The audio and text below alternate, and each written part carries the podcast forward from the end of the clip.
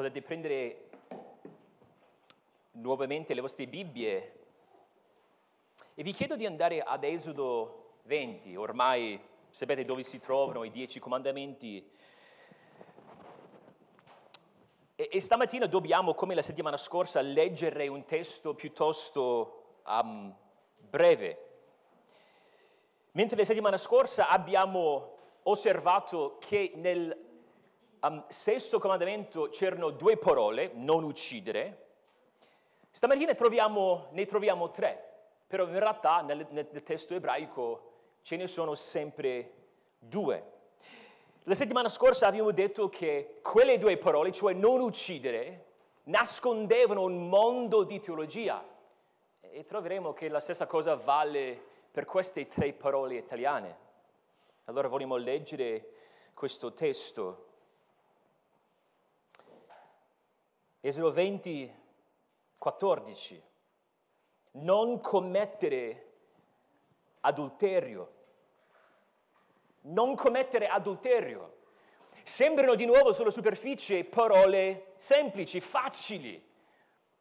Però quando scaviamo troviamo che siamo, come Massimo ha appena pregato, tutti colpevoli come possiamo sapere che stiamo ascoltando o che, che stiamo studiando la legge nel modo giusto? Domanda importante. Come posso um, capire come dovrei trarre un beneficio dalla legge di Dio? Se ascolto la legge senza fare riferimento a Cristo, c'è qualcosa di gravemente sbagliato. Perché la legge può schiacciarci, Davanti ad ogni suo comandamento, specialmente i dieci comandamenti, vediamo il peso, la, la gravità del nostro peccato. Quanto abbiamo sbagliato, i disastri che abbiamo combinato. E allora dobbiamo sempre ricordarci che la legge ci ferisce, ci smaschera, ci, ci mostra chi siamo veramente, ma non ci lascia in quel posto ci, ci deve sempre portare a Cristo. La nostra mancanza deve essere inglobata dalla sua grandezza, dalla sufficienza della salvezza che c'è in Cristo. E questo va detto fin dall'inizio, perché sappiamo già da Matteo 5 che abbiamo tutti commesso adulterio nel nostro cuore. E visto che siamo tutti adulteri, arriviamo al settimo comandamento, bisognosi di Cristo. Stamattina ci, sarà una infarinatura, cioè possiamo toccare certi argomenti che si sollevano quando si parla del settimo comandamento. Però non sarà che un'infarinatura. Un'altra cosa che dovete fare per trarre beneficio da questi comandamenti è quello di riflettere sulle vostre vite individuali, personali, e chiedervi ma, ma cosa, cosa significa per me? In che modo posso applicare questo comandamento nella mia vita?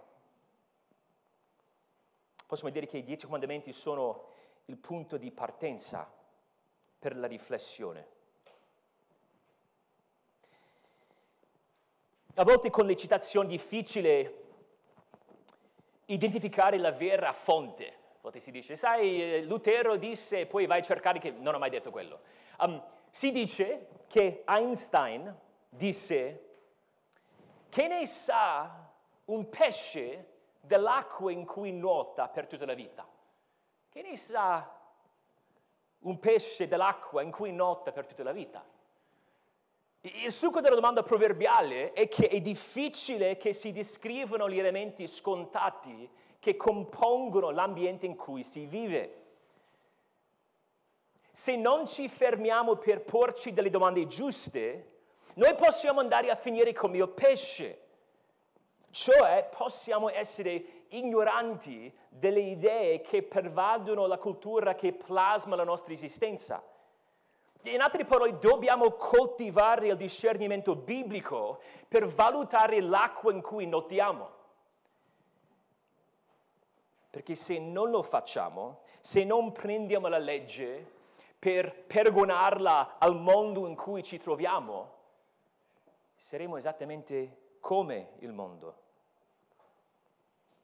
Paolo ci esorta dicendo non conformatevi a questo mondo, Romani 12, 2, ma dobbiamo capire le mentalità mondane e il modo in cui condizionano la nostra esistenza per poter farlo. Immaginate che abbiate casa nel bel mezzo di 100 vecchi impianti industriali e questi 100 vecchi pianti, uh, um, impianti industriali riempiono continuamente l'aria con l'inquinamento. Se ci vivi e non fai niente, cosa succede? È inevitabile che i tuoi polmoni siano pieni e danneggiati dall'inquinamento.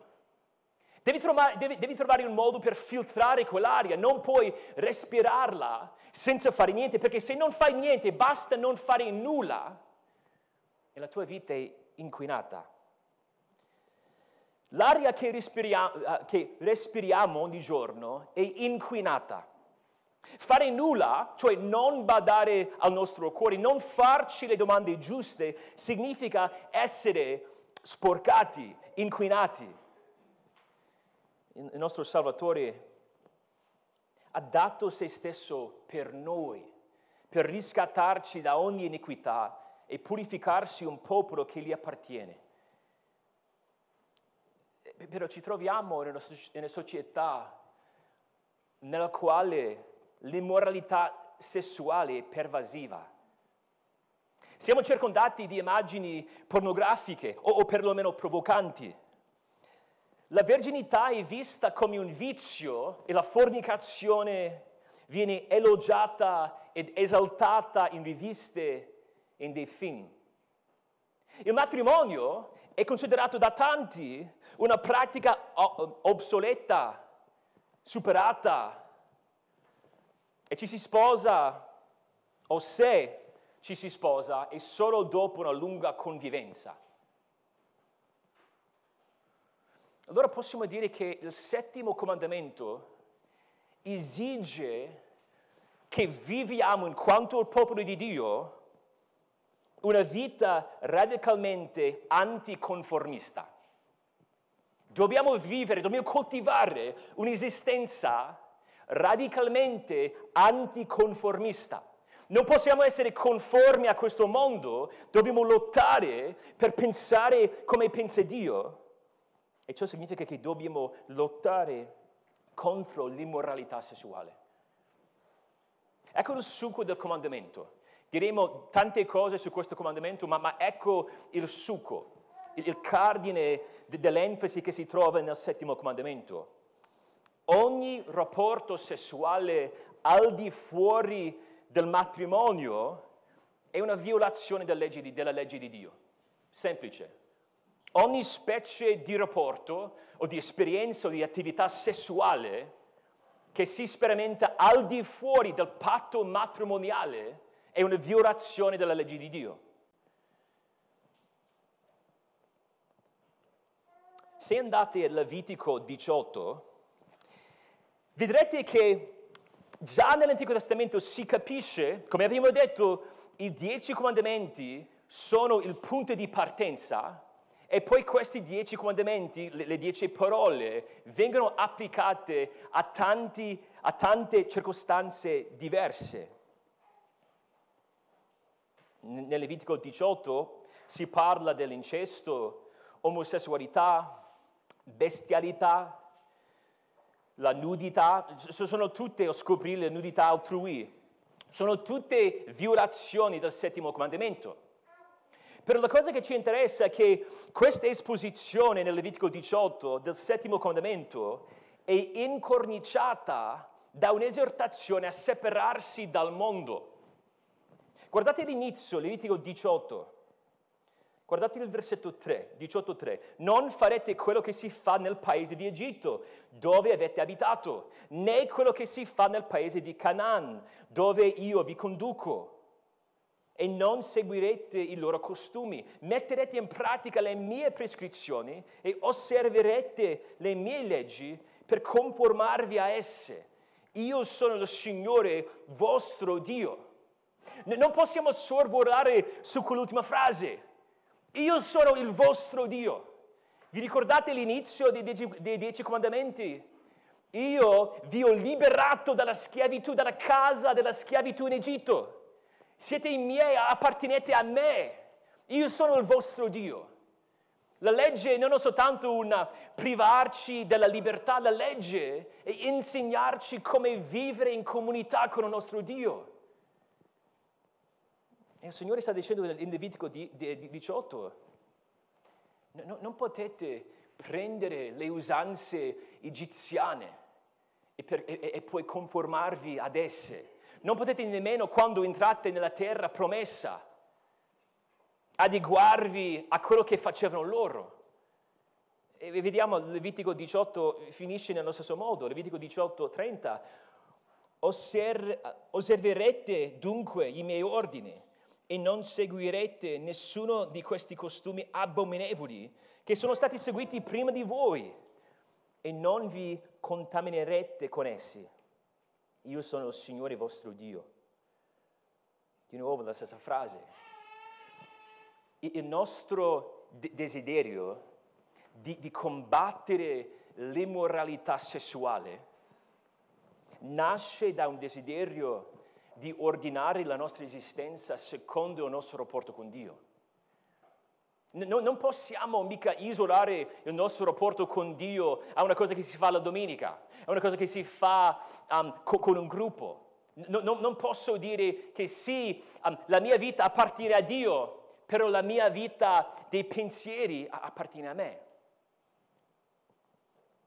Il punto di partenza in questo senso è il nostro rapporto con il Signore. E se ci chiediamo, ma, ma troviamo lo stesso concetto nel Nuovo, nel Nuovo Testamento? La risposta è sì. Avete presente quel primo sermone, la Pentecoste? Pietro predicò questo sermone e c'erano tanti che risposero, di, um, essendo compunti nel cuore dal suo sermone. E, e poi Pietro gli disse, salvatevi da questa perversa generazione. Se seguiamo Cristo, significa che sì, dobbiamo amare il mondo, però non possiamo essere come il mondo. Siamo nel mondo, ma non, siamo, non, non siamo del mondo. Dobbiamo capire l'acqua in cui nuotiamo, l'acqua in cui nuotiamo. Però pr- prima di um, provare a capire un attimo il contrasto tra l'acqua in cui nuotiamo e il settimo comandamento, do- dobbiamo ribadire una cosa molto importante. Il mondo ha un alleato nel nostro cuore. Cioè, cioè il motivo per cui dobbiamo combattere, dobbiamo uccidere e mortificare la nostra carne è perché le concupiscenze del nostro cuore, i nostri desideri cattivi, ci spingono ad andare dietro il mondo, a seguire il mondo. Ecco perché siamo tentati, perché abbiamo concupiscenze carnali nel nostro cuore. Quindi quando parliamo di capire la mentalità mondana, stiamo anche parlando di identificare le cose che possono inquinare la nostra mente e siamo tentati proprio perché, benché Cristo ci abbia salvato dalla potenza del peccato, la presenza del peccato permane. Vogliamo capire l'acqua in cui nuotiamo e voglio darvi due osservazioni. Ecco la prima osservazione sull'acqua in cui nuotiamo. Vogliamo capire la romanticizzazione dell'adulterio. La romanticizzazione dell'adulterio. Il mondo spesso romanticizza l'adulterio. Come? Si sdrammatizza o minimizza l'impatto sul coniuge abbandonato e la famiglia tradita e si abbellisce tutta la faccenda nel nome d'amore. Tutto ciò si regge su questa idea. L'idea che è sbagliato o perfino dannoso reprimere gli impulsi sessuali. Succede così. Se un marito si disinnamora di, di, di sua moglie e poi desidera un'altra donna, si parla di innamorarsi di lei, secondo il mondo sarebbe sbagliato se quel marito rinunciasse a se stesso. E, e se l'adulterio viene rappresentato come una cosa negativa, è raro che si apprezzi la serietà dell'offesa. Se, se il mondo vuole in qualche modo romanticizzare l'adulterio, noi dobbiamo impegnarci a capire la serietà dell'offesa la gravità del peccato. Se siete ancora in Levitico 18, potete andare in Levitico 20, perché sotto il vecchio patto la punizione, la pena per l'adulterio era la morte. E già all'inizio ci aiuta a capire che si tratta di qualcosa di, di, di molto serio. Penso che lo sappiate, però ve lo dico, la pena di morte non era la punizione per ogni infrazione della legge, ogni violazione della legge. Allora sottolinea la, la sua serietà. Guardate Levitico 20:10. Se uno commette adulterio con la moglie di un altro, se commette adulterio con la moglie di, del suo prossimo, l'adultero e l'adultera dovranno essere messi a morte. Dobbiamo risvegliarci la gravità dell'adulterio. Dobbiamo sempre ricordarci che, che dobbiamo amare l'adulterio tanto quanto dobbiamo amare ogni peccatore. Però non possiamo mai lasciarci influenzare dal mondo, immaginando, ingannandoci, pensando che, che l'adulterio non è così male. Il mondo, per così dire, vuole addolcire l'adulterio. Allora perché è così grave? Ormai sappiamo che possiamo riassumere i dieci comandamenti con due grandi comandamenti simili tra di loro. Amare Dio, amare il prossimo. Chi commette adulterio odia Dio e odia il prossimo. E visto che il sesto comandamento esige che proviamo o promuoviamo la vita e il bene altrui, ogni infrazione, ogni trasgressione del settimo comandamento è anche una trasgressione del sesto comandamento. Adulterio è, è odio per Dio. Quando la moglie di Potifar suo padrone provava a sedurlo dicendo unisciti a me. Giuseppe rispose, come dunque potrei fare questo gran male e peccare contro Dio? Salmo 51, del suo adulterio Davide disse, ho peccato, parlando a Dio, ho peccato contro te, contro te solo. Ho fatto ciò che è male agli occhi tuoi Adulterio è un attacco al creatore del mondo, intanto o, o in quanto è un attacco all'ordine della sua creazione. Romanticizzare l'adulterio significa disprezzare il matrimonio. Abbiamo parlato un bel po' del principio dell'inversione. C'è qualcosa che la comanda proibisce, non possiamo commettere adulterio, però dall'altro canto esige qualcosa, c'è un obbligo. Siamo obbligati di promuovere la santità del matrimonio. Se andate a Genesi 2, vedrete che ancora prima che il peccato infangasse la creazione, il Signore istituì il matrimonio. Genesi 2, 24, l'uomo lascerà suo padre sua madre e si unirà a sua moglie e saranno una stessa carne, una sola carne. E sappiamo che questa unione è meglio compresa come un'alleanza o come un patto. Potete scrivere Malachia 2, perché lì si parla del matrimonio come un patto, come un accordo o un legame tra marito e moglie.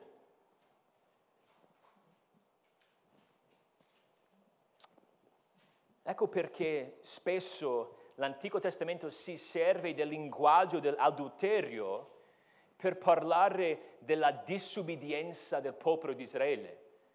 Perché pure loro avevano un patto, un'alleanza, un legame che, che non si doveva infrangere con Dio. E quando Israele andava dietro altri dei, cosa faceva? Si comportava da adultero. Nello stesso modo che il patto che Dio fece con Israele comportava una chiamata alla fedeltà esclusiva al Signore, il matrimonio era chiamata a una fedeltà esclusiva e per tutta la vita. Il sesso, il rapporto sessuale non è di per sé una cosa sporca, una cosa sbagliata, una cosa negativa, ma, ma quando non viene sperimentata o sperimentato dal di dentro di un patto matrimoniale, il sesso è sempre snaturato, disordinato. In altre parole, il sesso è lecito solo come un'espressione dell'unione matrimoniale. Se non c'è patto, se non c'è questo legame, di un uomo e di una donna, allora il sesso non può esprimere quel legame perché non esiste. Il rapporto sessuale tra marito e moglie non crea l'unione tra, tra, i, tra loro due, bensì la esprime fisicamente.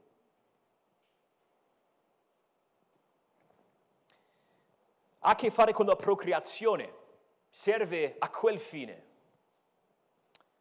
Però possiamo parlare di un fine ancora più basilare.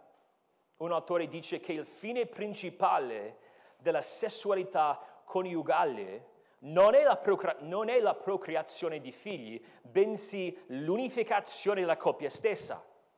Si tratta di dare alla sua unità una forma di incarnazione che la porterà a compimento nutrendola nel corso del tempo. Il rapporto sessuale nutrisce l'unione che esiste di già. In qualche modo possiamo parlare di un'incarnazione di una realtà spirituale. Allora se il mondo vuole prendere alla leggera il matrimonio e le promesse che si fanno quando ci si sposa, se tu sei sposato o sposata, no, non commetti adulterio amando il tuo o la tua coniuge. Proverbi 5:15 dice bevi l'acqua della tua cisterna, l'acqua viva del tuo pozzo. Dobbiamo riorientarci con la parola di Dio, dobbiamo sottometterci alla visione che Dio ci dà del mondo. Il matrimonio non è come ogni altro rapporto. Il matrimonio è questa transazione in cui due persone, un uomo e una donna, si uniscono per tutta la vita. Allora dobbiamo coltivare il giusto apprezzamento di questa unione. Dobbiamo proteggere questa unione, dobbiamo, dobbiamo amare questa unione. Se sei single, oltre a riconoscere, difendere, diffondere l'importanza del matrimonio, devi aggrapparti a, a, a quello a cui il matrimonio ci indirizza. Secondo Efesini 5, Dio ha creato il matrimonio per indirizzare le persone verso il Vangelo e verso Gesù Cristo. un autore lo spiega così, dice che anche se hai desideri sessuali legittimi e dati da Dio, non hai bisogno del matrimonio in, in alcun modo essenziale. E poi dice, il matrimonio è vero, è meraviglioso, è importante, ma la ragione primaria per cui Dio lo istituì è quella di rappresentare ai nostri occhi il Vangelo di Cristo. Se vedi e afferri l'obiettivo, non hai bisogno di indicazioni e frecce. Se hai la sostanza, non ti serve l'ombra.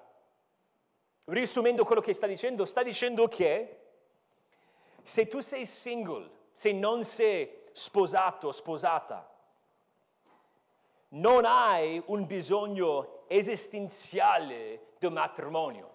Tu puoi vivere pienamente la tua vita perché il matrimonio indica qualcosa di ancora più profondo, indica un rapporto che non finirà mai. Il matrimonio è temporaneo, però indica qualcosa di eterno, cioè il rapporto tra Cristo e Chiesa. E poi Paolo prende questo concetto di nuovo in 1 Corinzi 7 e parla del modo in cui chi non è sposato può dedicarsi pienamente al servizio della Chiesa e all'amore di Gesù Cristo.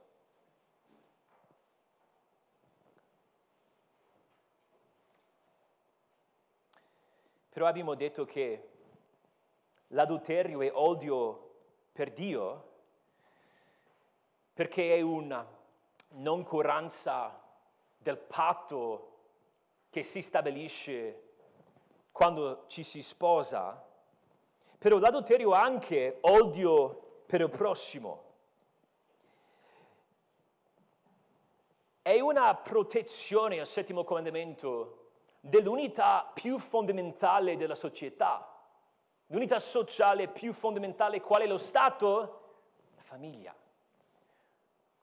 L'adultero o l'adultera odia sua moglie e suo marito. Cosa succede? Si discredita, eh, si, si, si semina la sfiducia. Se, se, ha dei figli è come se li prendesse e li sputa in faccia. Distrugge tutto, non c'è la fiducia nel matrimonio. Cosa fa l'adultero? L'adultero dichiara che soddisfare il suo desiderio sensuale era più importante delle promesse matrimoniali che aveva fatto.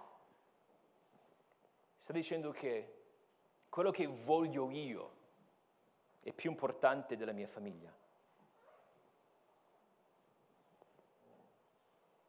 L'adulterio distrugge la famiglia come possono i figli fidarsi di una mamma che non può, non può nemmeno mostrare autocontrollo nei confronti di altri uomini? Che esempio dà l'adultero ai suoi figli del modo in cui si devono trattare le donne? Non c'è niente di romantico dell'adulterio.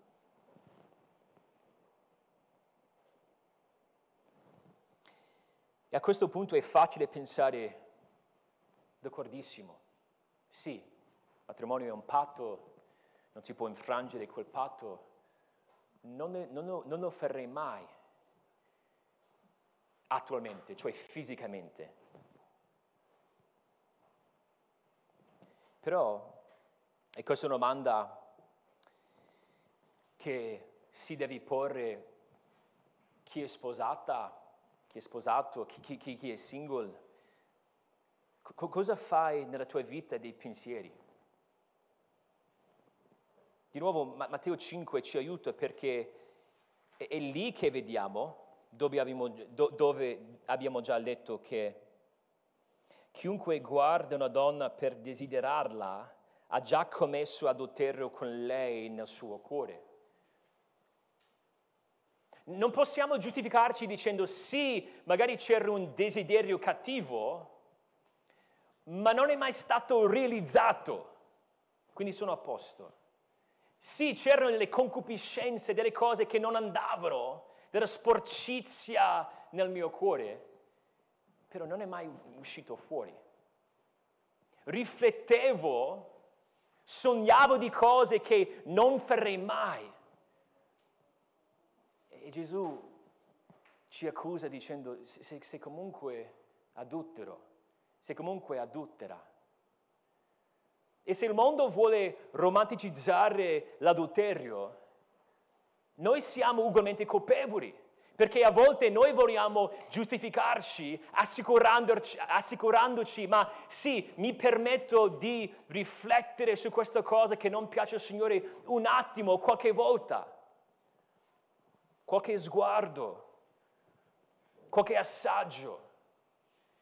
Però dobbiamo svegliarci.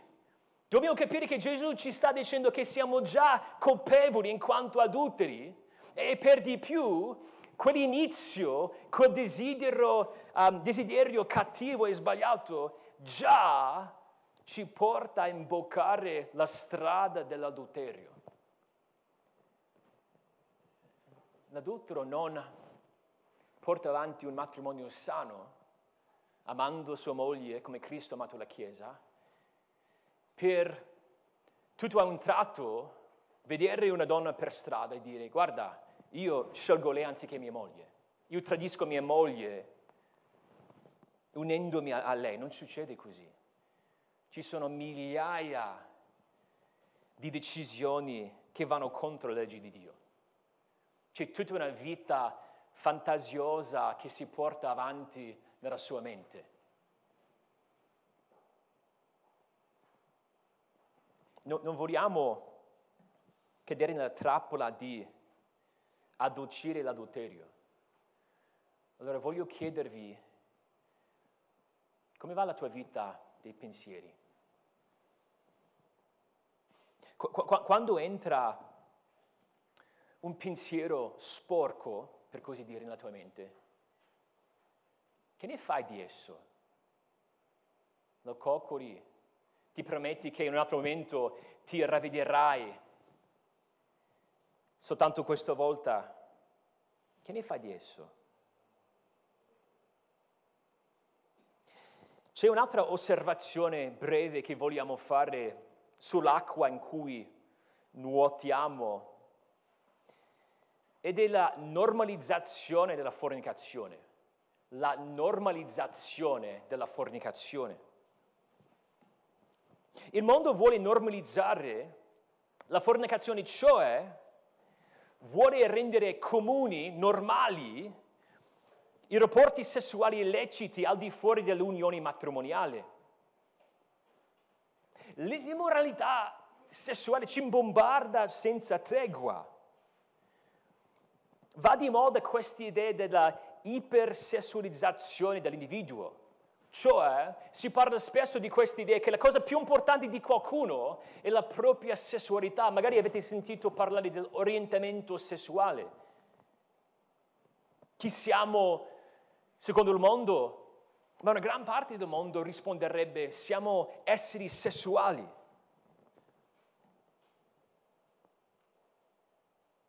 Però di nuovo la Bibbia ci aiuta a capire che il punto di partenza non è l'orientamento sessuale, ma l'imago Dei. Tristemente i rapporti sessuali prematrimoniali tra fidanzati sono la normalità nel mondo. Però l'intimità sessuale al di fuori del matrimonio non gli appartiene. E la, coppia che vuole unirsi prima di sposarsi si sta appropriando di qualcosa che, che, che non hanno il diritto, di cui non hanno il diritto di servirsi. Fornicare significa strappare il piacere sessuale dalla protezione e dalla gioia della vita condivisa e interdipendente tra marito e moglie. E cosa succede quando si strappa il rapporto sessuale dal matrimonio, da questo patto di cui abbiamo parlato, per usarlo in, in altri contesti. Si banalizza il dono del sesso. Nel sud-est degli Stati Uniti, quando ci si sposa, c'è, c'è un'usanza e, l'usanza funziona così, si deve scegliere un servizio di piatti di porcellana. Sono piatti speciali e devi avere questi piatti, anche se non li usi quasi mai, però devi averli. Sono piatti che si usano per occasioni speciali, come le feste. Mia mamma aveva dei piatti del genere e li ho visti di, di tanto in tanto, magari Pasqua, Natale, però si vedevano principalmente nella vetrinetta. Anche noi abbiamo scelto dei piatti del genere. Noi siamo sposati da 13 anni, li abbiamo usati, non lo so, una manciata di volte al massimo. Però se le, li usassimo ogni giorno, non renderebbe ogni giorno speciale come se fosse una festa, renderebbe piuttosto i piatti normali, comuni.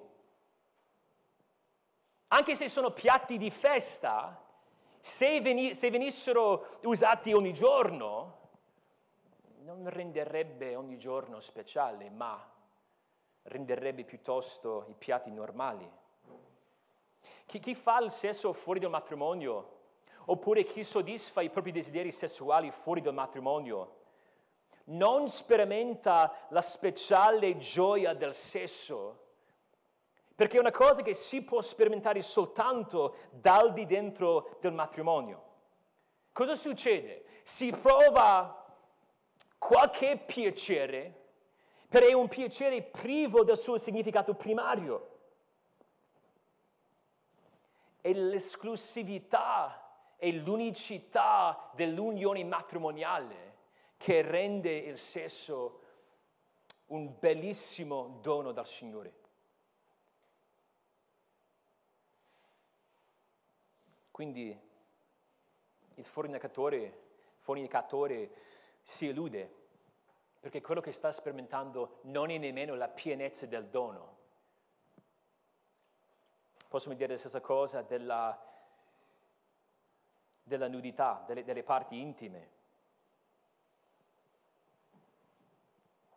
non, non, non sono per tutti, non vanno condivisi con tutti.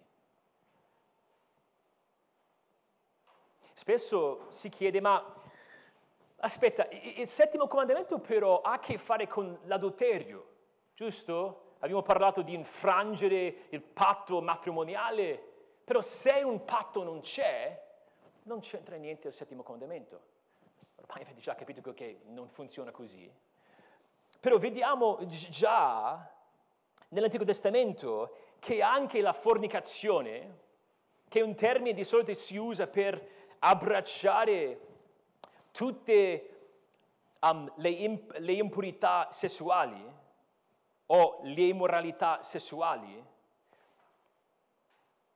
si usa, um, si, si trova an- anche nel contesto dell'Antico Testamento, cioè questa idea che qualsiasi, qualsiasi genere di fornicazione è una violazione del settimo comandamento, anche se non infrange un patto già esistente, fa due cose. La prima cosa è che, come abbiamo già detto più volte, è, un sesso, un rapporto sessuale al di fuori dei legami de, del patto matrimoniale. Ecco come infrange il settimo comandamento. Per di più, quando due persone si uniscono sessualmente prima di sposarsi,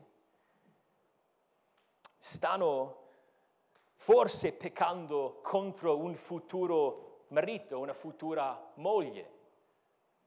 Stai togliendo qualcosa da quel futuro marito, da quella futura moglie che non ti appartiene. Ci sono tre testi che ci aiutano dall'Antico Testamento, brevemente.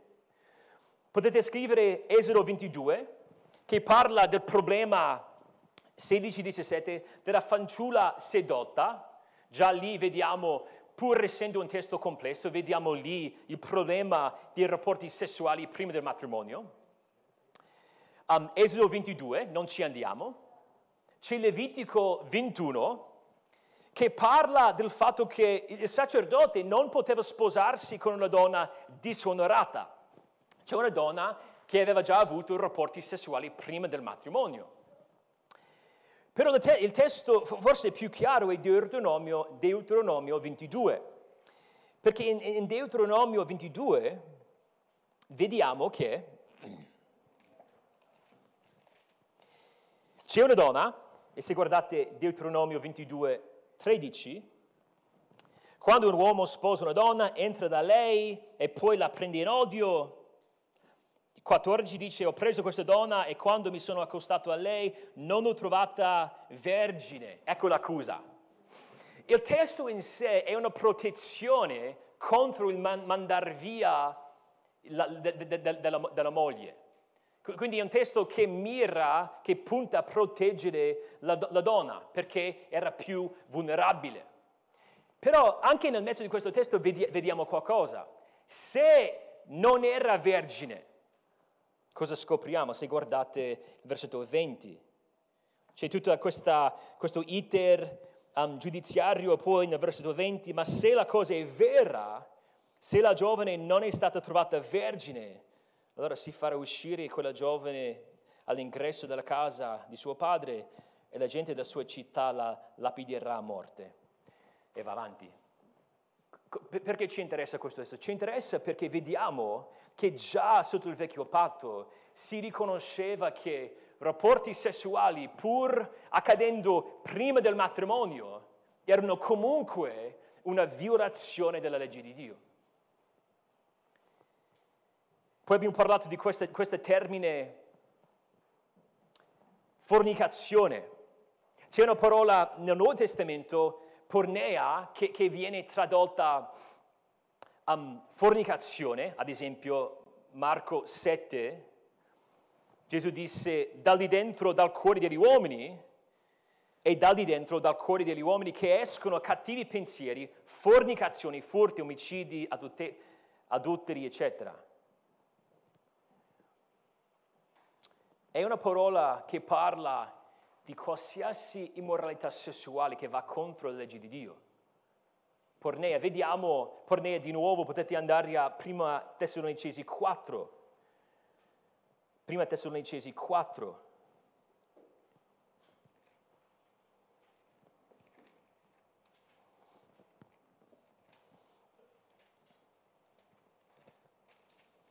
Quattro tre perché questa è la volontà di Dio, che vi santifichiate e vi asteniate dalla fornicazione, che ciascuno di voi sappia possedere il proprio corpo in santità e onore, senza abbandonarsi a passioni disordinate come fanno gli stranieri che conoscono Dio. Dobbiamo separarci dal mondo, non possiamo comportarci come i pagani dobbiamo astenerci da ogni fornicazione. È, un termine che è abbastanza ampio, generale, per poter includere la pornografia, pensieri sbagliati, rapporti sessuali che si portano avanti via internet, tutti. E poi vediamo, se state guardando 1 Tessalonicesi 4, versetto 5, dice senza abbandonarsi a passioni disordinate, la stessa, la stessa radice dove, da dove viene um, quella frase um, guardare una donna per desiderarla, da, da, da Matteo 5. Di nuovo, la nostra vita dei pensieri è anche importante per quanto riguarda il settimo comandamento.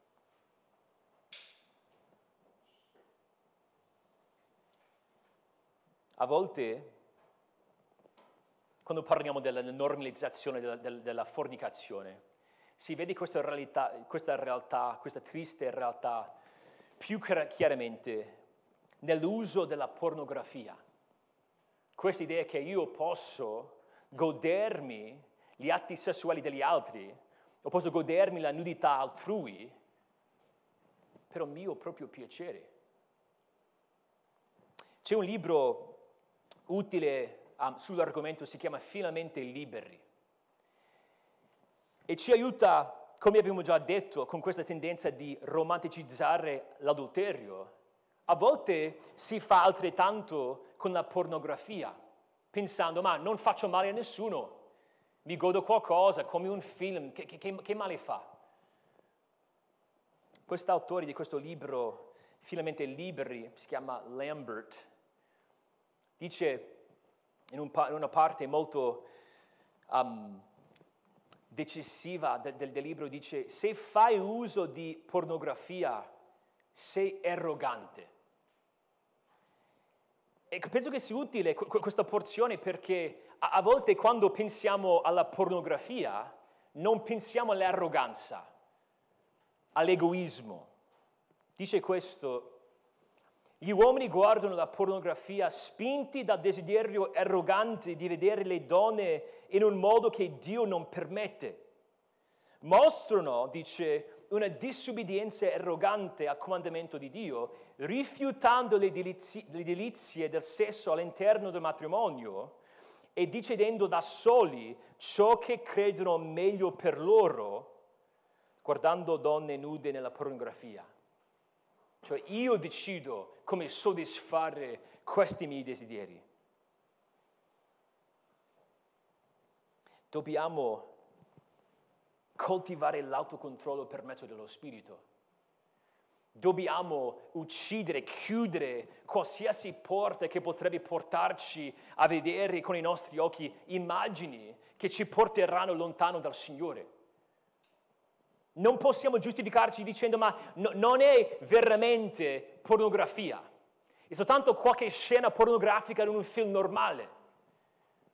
A volte ci promettiamo ma, ma saltiamo questa parte, no, non mi fisso, non ci penso, vado avanti. Sì, so che questi siti web hanno delle immagini, ma non ci clicco, vado avanti. Dobbiamo badare al nostro cuore. Dobbiamo lottare a livello della nostra mente.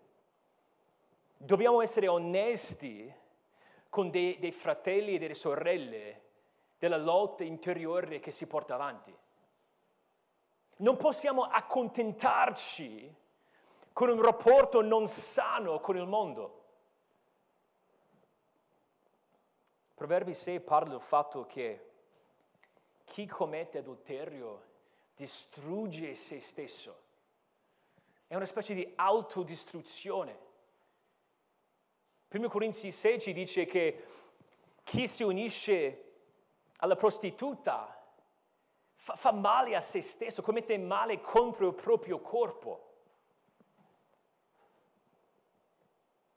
dobbiamo ricordarci dell'amarezza del peccato sessuale.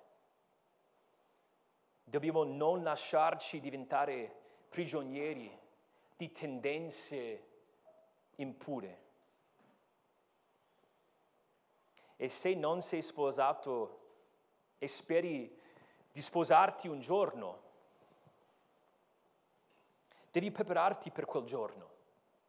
1 Corinzi 7 parla del fatto che il corpo del marito appartiene alla moglie il corpo della moglie appartiene al marito. Allora vuoi aspettare di avere una moglie, un, un marito, se il Signore ha quello per te nel suo piano. Non, non, non vuoi commettere delle azioni che comprometteranno, che creeranno difficoltà per un futuro matrimonio.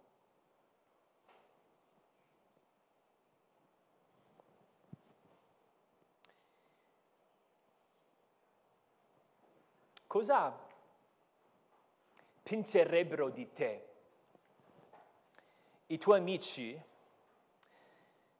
se conoscessero ogni tuo pensiero? Se i tuoi amici potessero leggerti nel pensiero, cosa penserebbero di te? Quanti desideri, quanti desideri sbagliati ci troverebbero. Quanta sporcizia, quanto perversità. Qu- quanta vergogna.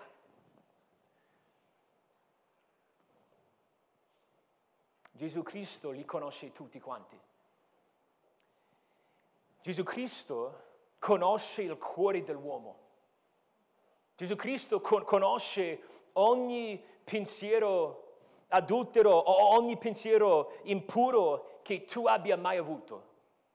E conoscendo tutte queste cose del suo popolo, è sceso dal cielo, si, è, si è incarnato ed era pronto a morire conoscendo tutte quelle cose di te e di me. Questo comandamento più che altro deve spingerci a gridare, Signore, aiutami. Credo, credo in te, però aiuta la mia incredulità. Davanti a un tale comandamento, vediamo che il nostro peccato è insuperabile. E nessuno ci può aiutare perché nessuno capisce fino in fondo la sporcizia che c'è nel nostro cuore. E Gesù Cristo lo capisce, lo capisce perfettamente ed è disposto a sacrificarsi, a sostituirsi a noi o per noi. E in Lui possiamo conoscere la pienezza della vita. In Cristo, con il perdono che si può avere in Cristo, c'è la speranza di lottare non soltanto in modo moralistico o in modo esteriore, possiamo lottare con lo spirito di Cristo a livello del cuore. Cristo è risorto. Anche stamattina stai sentendo il peso della legge. Non sei senza speranza. Perché nonostante quanto sembra grave il tuo errore, il disastro che hai combinato, magari il, il, l'adulterio che hai commesso, c'è speranza in Cristo. La sua croce, quello che è fatto sulla croce è sufficiente per salvarti. Preghiamo. Signore, ti ringrazio per questo studio. So che abbiamo detto delle cose pesanti. Ti prego che tu possa compungerci nel cuore non vogliamo eh, provare autocommiserazione, non vogliamo sentirci male per noi stessi, però vogliamo ravvederci, vogliamo correre a Cristo. Prego che abbiamo la grazia di vederci chiaramente. Prego tutte queste cose nel nome di Cristo. Amen.